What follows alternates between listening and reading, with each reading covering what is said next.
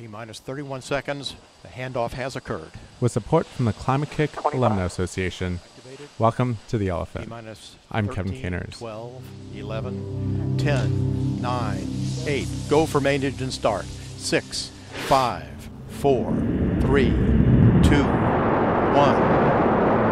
And zero and liftoff of Space Shuttle Atlantis, reaching the crest of its historic achievements in space.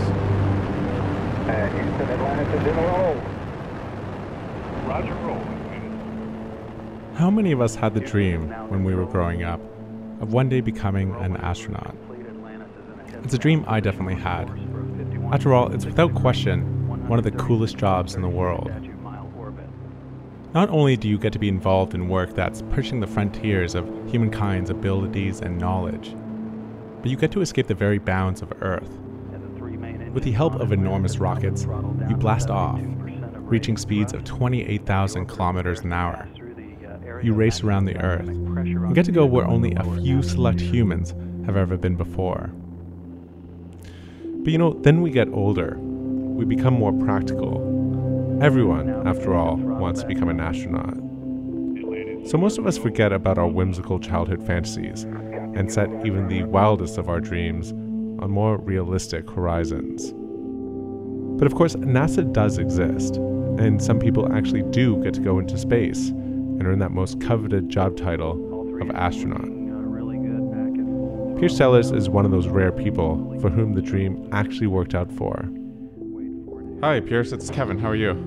I'm great, Kevin. Where are you? I'm in Berlin. Oh, geez. Uh, have you just, co- you know, come out of a nightclub straight into this? Is that what you're? Born, raised, and educated in the United Kingdom, Piers Sellers moved to the United States in 1982 to take a job as a research scientist for NASA. But while he was happy working as a scientist, he always had his eye on space. And after becoming a US citizen and applying every year he could, in 1996, he was one of the select few accepted into NASA's astronaut program. So, Piers, you went into space three different times, right? Mhm, That's correct, yeah. And, like so many of us, being an astronaut was also a childhood dream of Piers's. Absolutely. You know, when I was seven years old, uh, Gagarin got launched.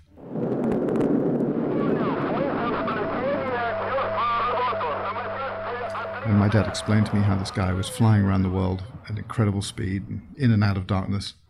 He was very excited about it. Man had his first great success in space when the Russians pushed a man across the threshold.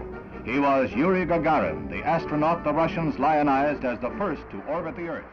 It was the And um, and I thought, gosh, that, that that's that's cool. That's the first thing I remember about it. I would like to do that. But uh, you know, I had the luck to to grow up as a kid. You know, as a small kid, up to the age of thirteen, watching the space race to the moon. We choose to go to the moon. We choose to go to the moon in this decade and do the other things, not because they are easy. And I collected every because they are article out of the papers and you know researched it as well as I could. We didn't have Google in those days, you know. You had to you had to go and find it yourself. But I absolutely fell in love with this whole program, and this whole adventure. How difficult, how dangerous it was, how it was basically exploration into a domain of our generation and you know subsequent generations. Space is our new ocean that has never been crossed. And I thought, this is wonderful. I would love to do that. And it, it motivated me to study science at school. It really did. So, you know, if I'd never got to be an astronaut, I would have been a very, very content and happy scientist. I really would have. I was, I was having a great time. But it was just icing on the cake and good luck that I got the chance to, to be one. And it turned out to be wonderful too. Piers Sellers flew three missions in space before retiring from the astronaut program in 2010. And we'll come back to his career as an astronaut shortly. But first, let's turn to the job that Piers Sellers does currently, because the role he plays at NASA these days is directly related to understanding climate change. I have one of the best jobs in the world right now, for a bureaucrat anyway. I'm Division Director for Earth Sciences, which is in NASA Goddard Space Flight Center, and that's a group of about 1,600 people. So, Piers Sellers is the director for NASA's Earth Sciences Division. And the Earth Sciences Division is the department at NASA which studies how the complex dynamic systems of our planet function and how they relate to one another. Things like the biosphere, the atmosphere, and the oceans. Now, we naturally think of NASA as the organization whose business is outer space. But the mastery of rockets and the sophisticated engineering, which allowed us to get to the moon, didn't just give us the chance to better understand the universe out there. It also gave us vast new capabilities to study and understand the nature of our home planet as well. And that's thanks to the magic of satellites. Before the satellite era, all scientists could ever do was examine what was happening on tiny sections of the Earth, a plot of a few hectares, say, and try to do their best to understand what was going on there. But satellites revolutionized our ability to study the Earth they gave us for the first time the ability to see patterns and observe changes that were taking place on the scale of entire continents. They allowed us to see the big picture, in other words, the macro level happenings here on Earth. For example, suddenly with satellites, scientists could tell exactly how quickly the Arctic sea ice was diminishing. So we've been tracking how the Arctic sea ice has been diminishing since 1979. No other way, by the way, to tell how the ice cap is changing except with satellite data. You know, how many grad students would you need to go out there in kayaks to measure where the ice age is? We can see it exactly from space. And because it relies so heavily on satellites, Earth systems is a relatively new field. You know, if you really think about it, the Earth system science is a new science. It didn't really start until about 1995 when we started getting more and more satellite data and our models started to improve to the point where we could believe them. So, NASA has a fleet of about 20 satellites, which are orbiting the planet and monitoring through their instruments exactly what's happening here on Earth. And these satellites are taking measurements on basically every natural process here on Earth that you can think of. So, these satellites, what do they tell us? Okay, well, let's start with the easy stuff first ice, snow, precipitation fields around the world, cloud fields around the world, ocean temperatures, ocean circulation, photosynthesis on the land, photosynthesis in the ocean, every single component of the Earth system. But that means that they're getting a tidal wave of information and measurements every day. But what is it that they actually do with all that data?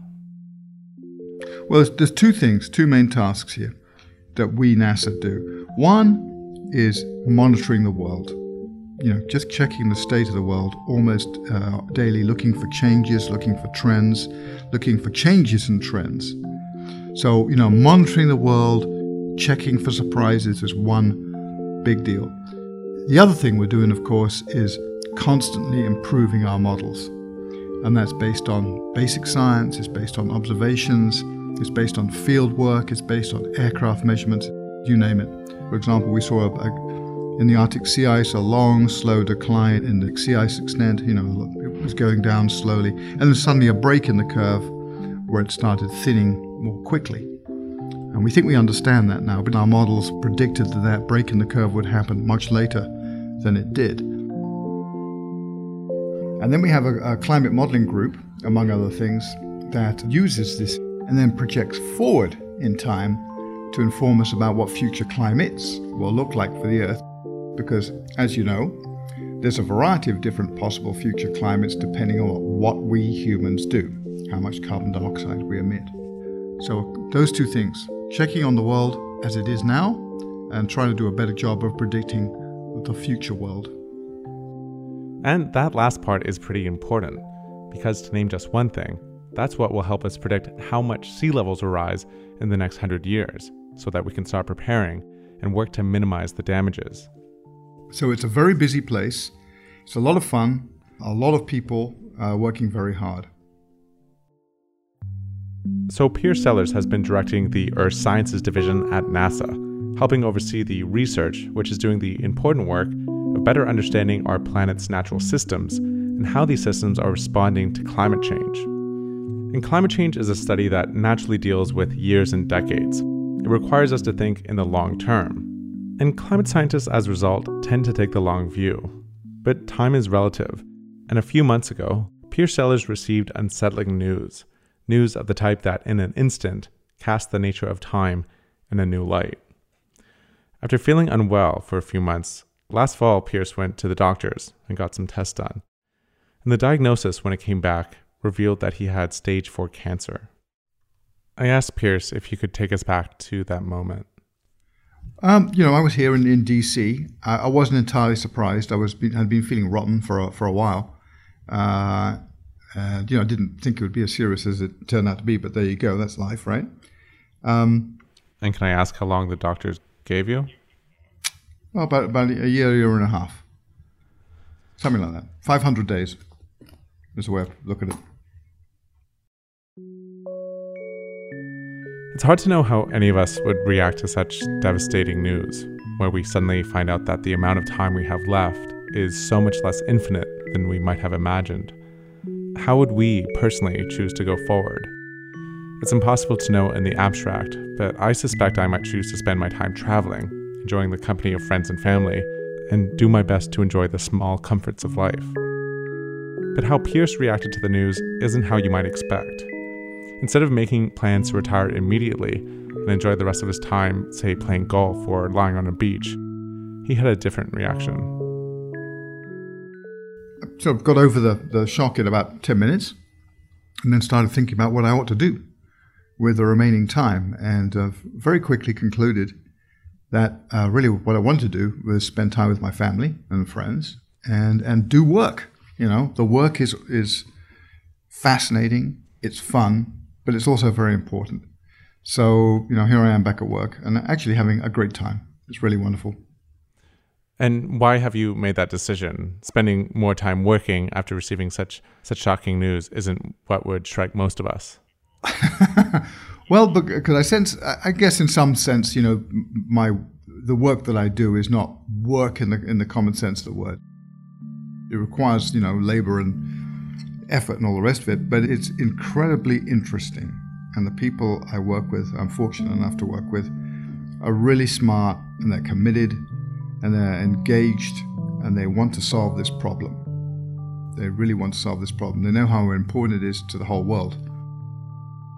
So, you know, I think we're, we're on a mission. We are on a mission, and uh, I feel like I'm part of it and I can contribute. So here I am.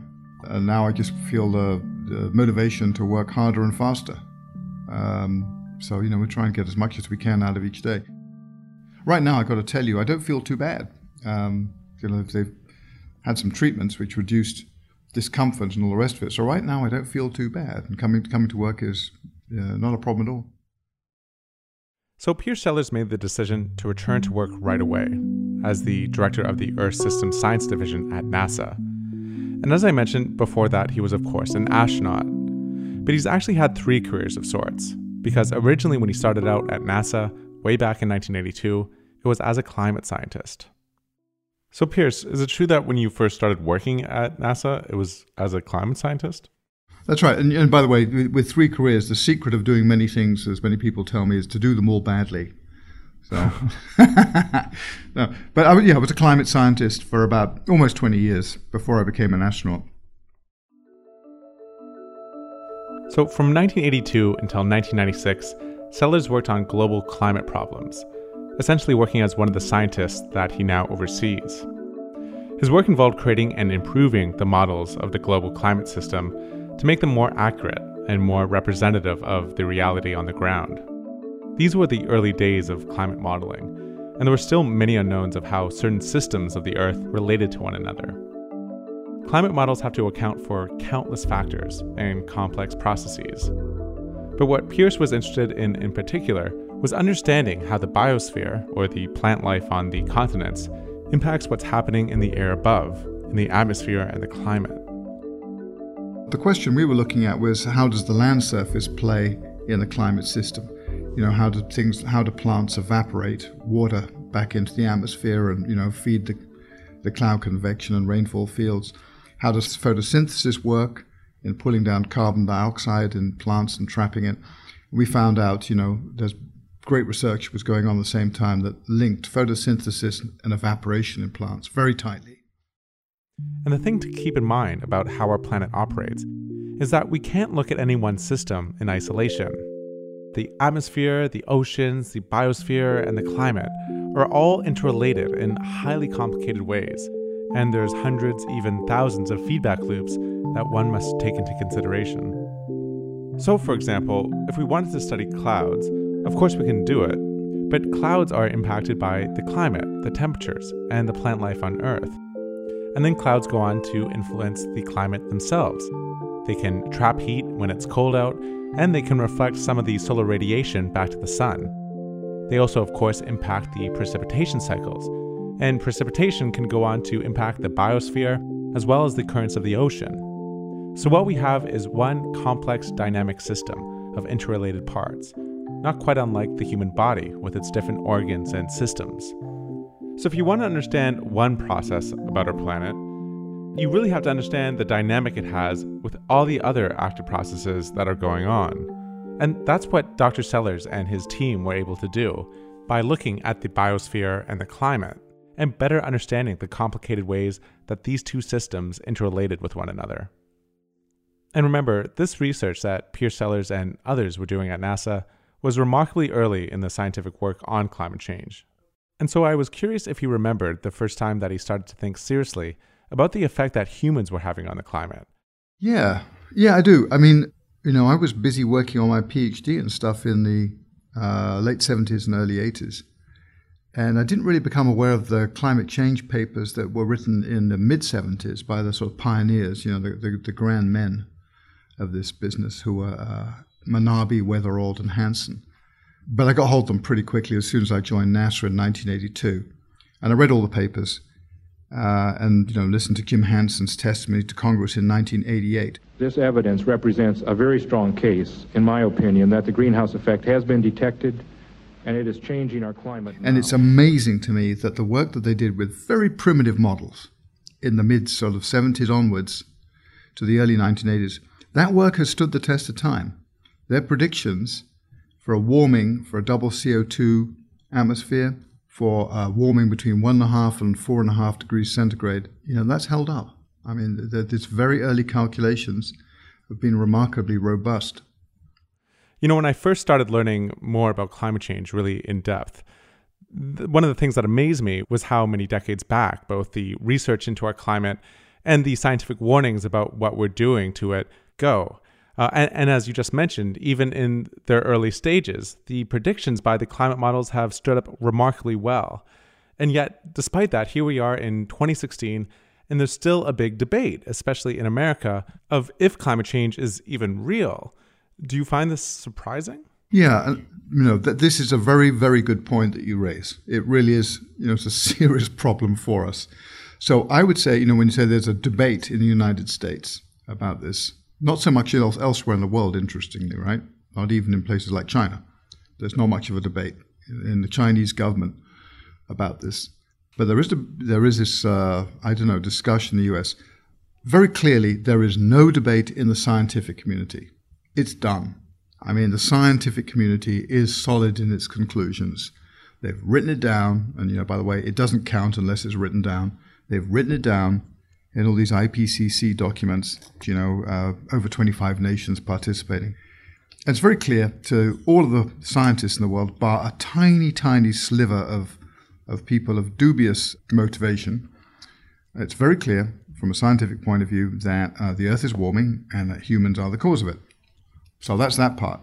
So the so-called debate is really between what I would call, you know, the climate denier group and those who think that we're in trouble or in, in a bit of a pickle with climate. And the denier faction is not operating from a scientific basis at all. They're denying the science, okay, completely. They're denying the facts, they're denying the theory. They spend their time trying to create confusion. They spend their time actually trying to question the motivation and question the ethics of the scientists who are doing the work.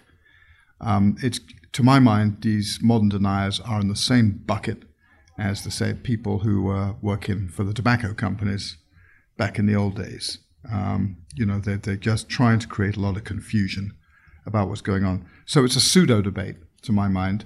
This is a rearguard action to try and extend the use of fossil fuels further forward in time and to sort of delay any government action, particularly in the US, to uh, react to the climate change problem. And would you say the motivation is a sense of not wanting to deal with something inconvenient, something truly uncomfortable? Or would you say it's actual interests, like monetary interests? I think I think it's a mixture of both. Um, definitely, the monetary interest has played a part, as we've seen recent articles that some scientists are being receiving money from you know special interests to take a position. And, and, and don't forget, this is a tiny handful of, of scientists, you know, just like the tobacco scientists who have been, you know, pulled on board to take this position. So, you know, this is not an even handed debate. Don't forget, 97% of scientists, climate scientists, believe that this is a problem and that humans are the cause. That's 97%. Now, even back in the day, tobacco companies confronted by NIH, you know, National Institute of Health, and the whole scientific community in America that said that smoking was bad for you. Tobacco scientists were still able to drench, you know, to sort of drag up a handful of scientists who said, no, no, smoking's okay for you. Just keep going. So same thing, same thing now. Houston flight. Houston flight away, Capcom, go. Tell him we're ready to have him get out when he is. But let's get back to space. Okay, we go now, is that right? Affirmative. Not only did Piers Sellers get to be a crew member on three different shuttle missions and spend a combined 35 days in space, Roger, flight, we're go. he also got to be part of an even rarer group the 200 or so people in the history of the world who have ever spacewalked. Okay, I'm separating from the spacecraft. Okay, separating from the spacecraft. And remember that spacewalking is when an astronaut actually goes outside of the orbiting space shuttle. Okay, I'm out. They do it as part of the essential work of installing new components on the station, as well as to make any repairs or adjustments that are needed. Don't sweat, I'll come over to you. How many times did you get to spacewalk? Was it six times? Six times, yeah. So, can you describe what it was like that first time that you got to open the hatch and leave the shuttle behind? I mean, I, I know you're you're there to work. You're not there just to, to sightsee. But Unfortunately, that's true, yeah. but can you take us back to that moment? What is it like that first time you spacewalk? Well, yeah. When you're in the shuttle or the space station and you look out a window, it's a bit like looking into an aquarium. It's really amazing. You know, you see see what's going on in there, and you can see the curve of the Earth by getting a face right up against the glass.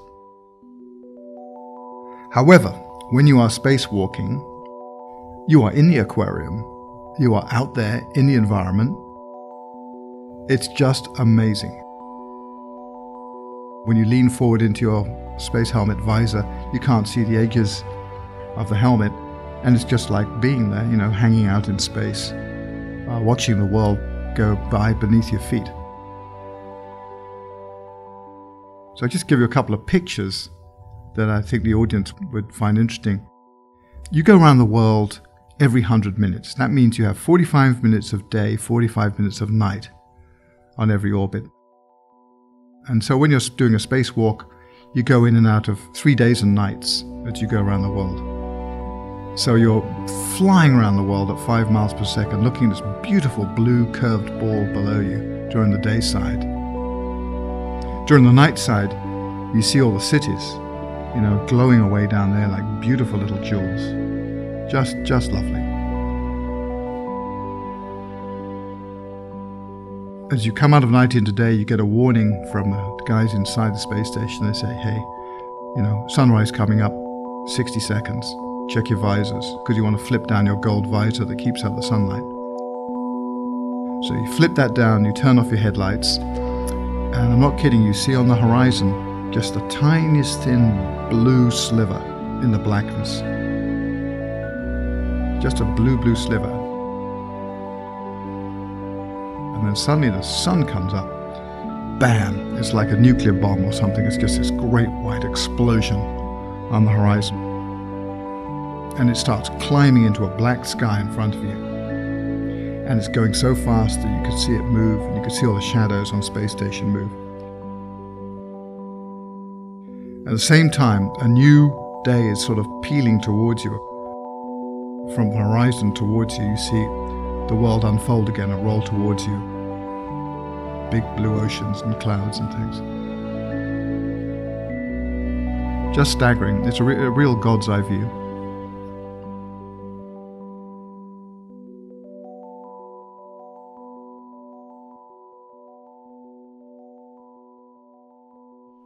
That's such a powerful visual. I, I can't imagine what it's like to actually experience it firsthand.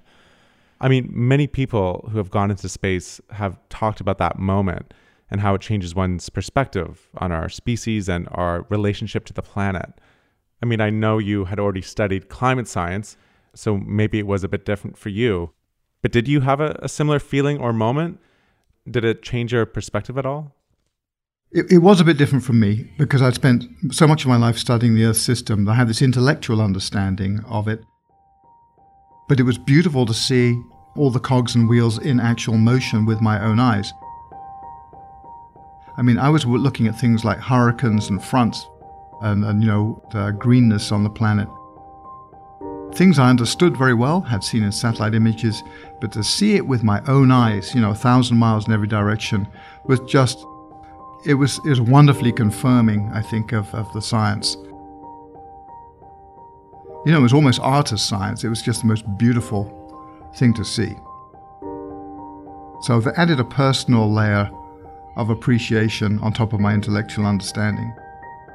But the other thing was that, you know, a lot of people say, oh, you know, I had a transcendental experience from going to space.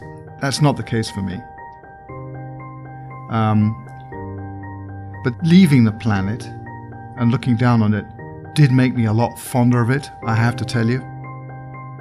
I mean, it's just like when you leave home, your irritating family becomes a lot more tolerable and attractive when you leave them, leave them behind. I thought, you know, this is a beautiful place. And all those seven billion down people, you know, we're, we're, we're all kind of related somehow. And we're all, we're all stuck on this one home. So we have to figure it out. We have to work it out. So I became, I guess, a lot fonder of my home and a lot fonder of all the people on it as a result of, of going into space. Which brings to mind what Carl Sagan said about our life here on this pale blue dot. Our planet is a lonely speck in the great enveloping cosmic dark. In our obscurity, in all this vastness, there is no hint that help will come from elsewhere to save us from ourselves. The Earth is the only world known so far to harbor life. There is nowhere else, at least in the near future, to which our species could migrate. Visit? Yes. Settle? Not yet. Like it or not, for the moment, the Earth is where we make our stand. It has been said that astronomy is a humbling and character building experience. To me, it underscores our responsibility to deal more kindly with one another and to preserve and cherish the pale blue dot, the only home we've ever known. Carl Sagan's famous reflections on life on the pale blue dot.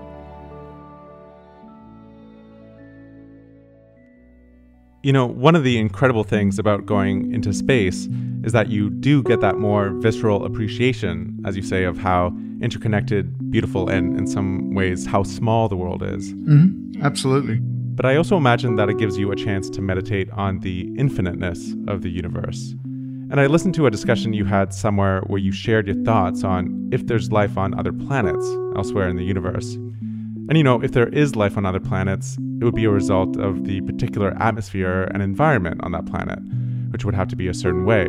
If it was a different way, there would either be no life or different forms of life that evolved. And I was wondering if you could just meditate on that for me. Right. That here we are, and we've come to the point as a species now, since the Industrial Revolution, where we're actually changing the very atmosphere and environment that we evolved out of. Right. Well, there's two two things, you know, in in your question. One is the whole business of uh, life on Earth and life on other planets, and then how we as a uh, developed uh, intelligent species are changing our own planet. You know, a little bit unfortuitously. Well, the first thing is, of course, we all love to think about life elsewhere in the universe. Um, you're right to say that you know our planet is tiny, tiny, tiny compared to the vastness of the universe. But to be honest, and to be arrogant. Um, Life is the most complicated thing in the universe. You know, from our perspective, life is the most precious thing in the universe, the most interesting a fascinating thing in the universe. So even though we're tiny, we're incredibly important. How about that? And I, I see the solar systems around suns as like the gardens of the universe. You know, sometimes you have a garden that's totally infertile, but you know, maybe there's there's some that something is growing in. So this is the giant gardens that spin around the stars.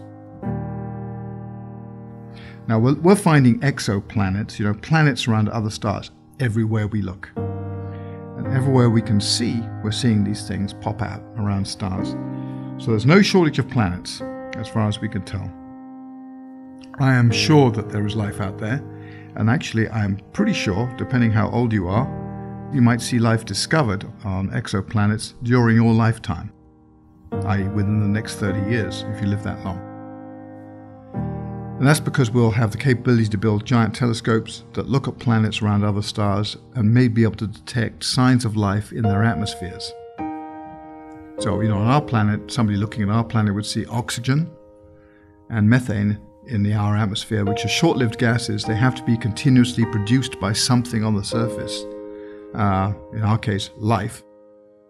And somebody looking at our planet would see those gases and say, "Aha, something is going on down there." And I think we're going to use the same trick, looking outwards. So I'm, I'm hopeful. I'm pretty sure that, that, that there'll be signs of life elsewhere. It will have evolved differently from us. It will look different from us, but um, I, I don't think that it will behave much differently from us. Because we find that life on Earth, even though it takes many different forms, it's amazingly how convergent evolution is, and behaviors and uh, you know survival strategies don't vary much between species. So the other part of your question, yeah, you know the business of industrialization of the earth and changing the earth's environment. Um, sure, you know, the Industrial Revolution has brought us incredible blessings, let's not forget. I mean, the creation of our modern civilization, with all its benefits, is due to the efforts of people over the last 250 years. It's wonderful. Look how long people live. Look how healthy they live.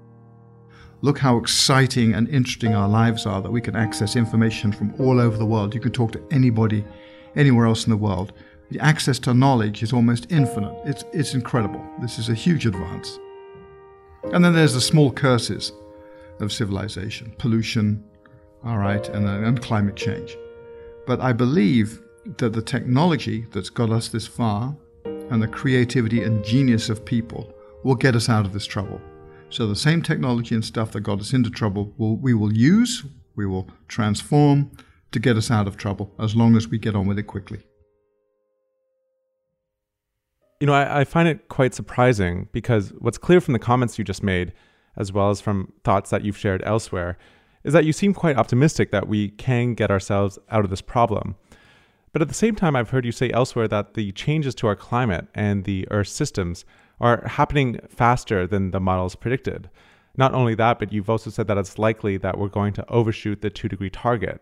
And so when you think about the ramifications of what could happen as a result of us missing that target, the amount of damage and human suffering it will imply, I find it remarkable that you are able to remain so optimistic. Yes. Would you would you say you are a naturally optimistic person by nature or uh, or for what particular reason are you relatively sunny that we can't get ourselves out of this problem? Okay. Well, yeah, I am naturally optimistic, but I'm also my optimism about this question is not not just based on you know the way I feel. It's based on um, some experience and you know some reading of history, I guess, more than anything else. So yes, I do think we're going to overshoot two degrees, and that's just based on the sort of ballistics of the global economy. It's going to be very very hard to apply a brake on some of the fossil fuel burning that we're going to see in the developing countries, particularly. Uh, but we, we must we must try hard.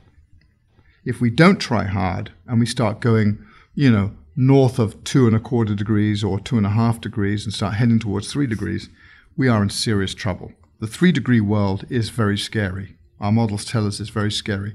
And there could be surprises in the three degree world that we can't anticipate. I think the two degree world is something that we understand through our models. It's not pleasant. Some of the things are not pleasant, but I think they're manageable problems.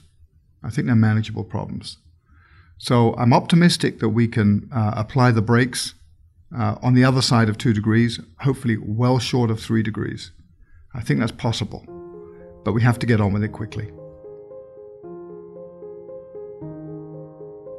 In the op ed that he wrote for the New York Times about his cancer diagnosis, Piers Sellers also noted that there was no reason to believe that the future ahead of us is going to be worse than life today. In fact, it might even be better. For those of us dealing with climate change, something that could bring such devastating destruction and hardship, it can be hard to see the future as rosy. But life is full of contradictions, both at the macro and micro levels. And for an example of the odd way in which the good can come with the bad, the week that Piers received his cancer diagnosis, the other side of the coin, the miracle of emergent life, was equally as present. I heard that the same week that you received your diagnosis, you became a grandfather for the first time. Mm-hmm. I, don't know if it's a, a boy or a girl. It's a boy, Jack. Jack. When you see Jack, what goes through your mind of what his future might look like, or the type of earth he, he might live on? Well, when my daughter produced Jack, I was absolutely overjoyed. I'm not kidding. And I see him and, you know, her. She's now invisible to me, she says, you know. Uh, all I can see is the grandson. That's not true. Um, so I'm holding my, my little grandson. He's absolutely beautiful. And he's always laughing and smiling and happy. And, uh, and also extremely inquisitive and, and curious and interested in stuff going on around him. So, you know, he's a, he's a standard little human being, advanced primate. And I just think, I, you know, I just hope that we hand over a, a pretty good planet to him. And I'm sure that he and his generation will, will, will do the best they can with what we give them.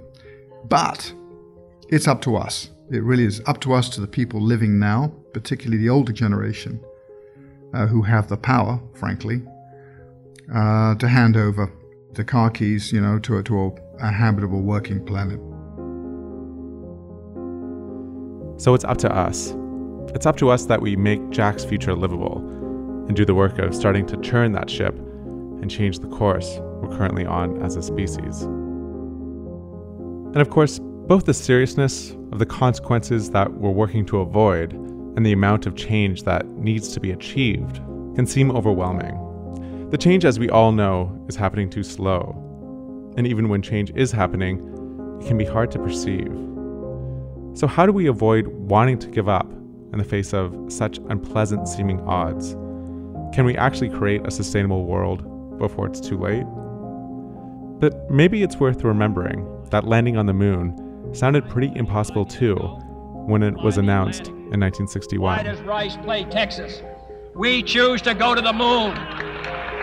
We choose to go to the moon in this decade and do the other things, not because they are easy, but because they are hard. There was no indication or promise that it could be done, or that it was within our abilities as a species.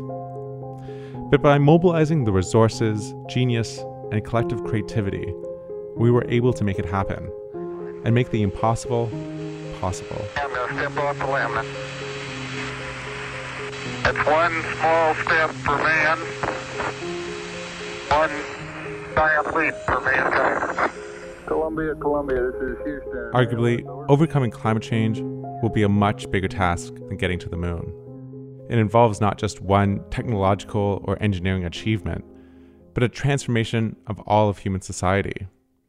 And unlike our achievements in space, the sustainability race we're on now won't be and can't be won by a desire for domination. This time, we'll either win together or lose together, and we'll only be successful if we find a way to put aside our differences and cooperate. But the good news is that unlike with the space race, this time there's a role for all of us. It's not up to just a few thousand genius engineers. All of us can use our skills to work to make a positive impact in the communities and the societies that we're members of. From helping strengthen the local food movement to the activists working to create the political change necessary. The transformation can be done. It definitely can be done. What was once thought impossible has occurred sooner than expected countless times in human history. We copy you down, Eagle.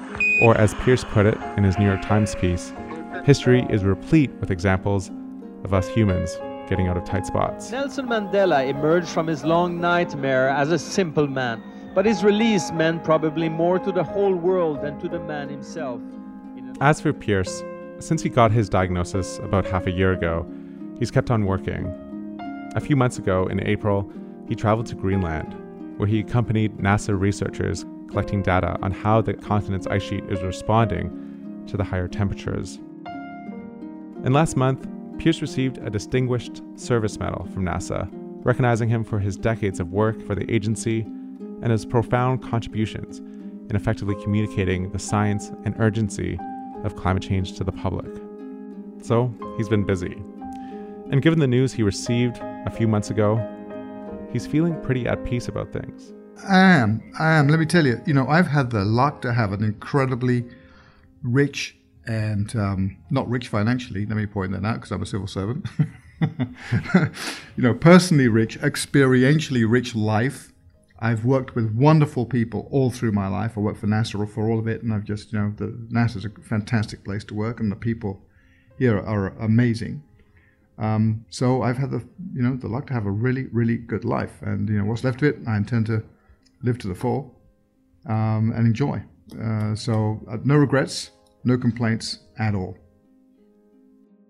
And if Piers is able to come to a place of acceptance with such difficult personal news and yet keep on working, it seems like a great reminder for all of us concerned about those increasing CO2 levels to continue our efforts, to not give in to despair, and remember that change is possible and that remarkable things do happen. Well, Piers Sellers, I really appreciate you joining me today and hearing your optimism despite what can be a, a very scary topic. Thanks so much for your work. I, I hope you feel well, and, and thanks for joining us today.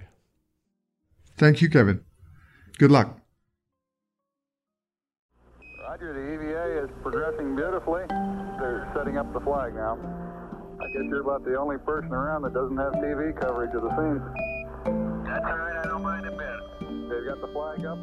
That was my conversation with Piers Sellers, the acting director of the Earth Sciences Division at the NASA Goddard Space Flight Center, and a former astronaut who went on three shuttle missions and walked in space six times. And that's it for the elephant this time. And actually, that's it for the elephant for the next little while. Because the elephant is going to be taking a break. Don't worry, we're planning on coming back. But this is the end of season one. And now we're going to take the chance to reflect and retool as we prepare for our next season. We launched this podcast a year ago with the idea of doing thought provoking interviews that would allow us to better understand the facets of climate change and the nature of the problem, and everything from the politics to the science. And since then, we've covered a lot of ground and managed to speak with an enormous range of guests, including many of the most influential people working within climate change. We covered the UN climate talks in Paris, and we released 30 episodes. All in all, it's been a really fun journey so far, and if I may say so, a successful first season. So now we're going to take a break and work on developing a second season. Our idea for season two is to leave the studio behind and go to the places where the efforts to do something about climate change are underway.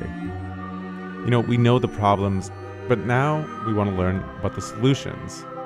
And our plan is to investigate the creative ways that individuals, communities, and engineers from all across the world are working towards solutions. So that's the plan for season two.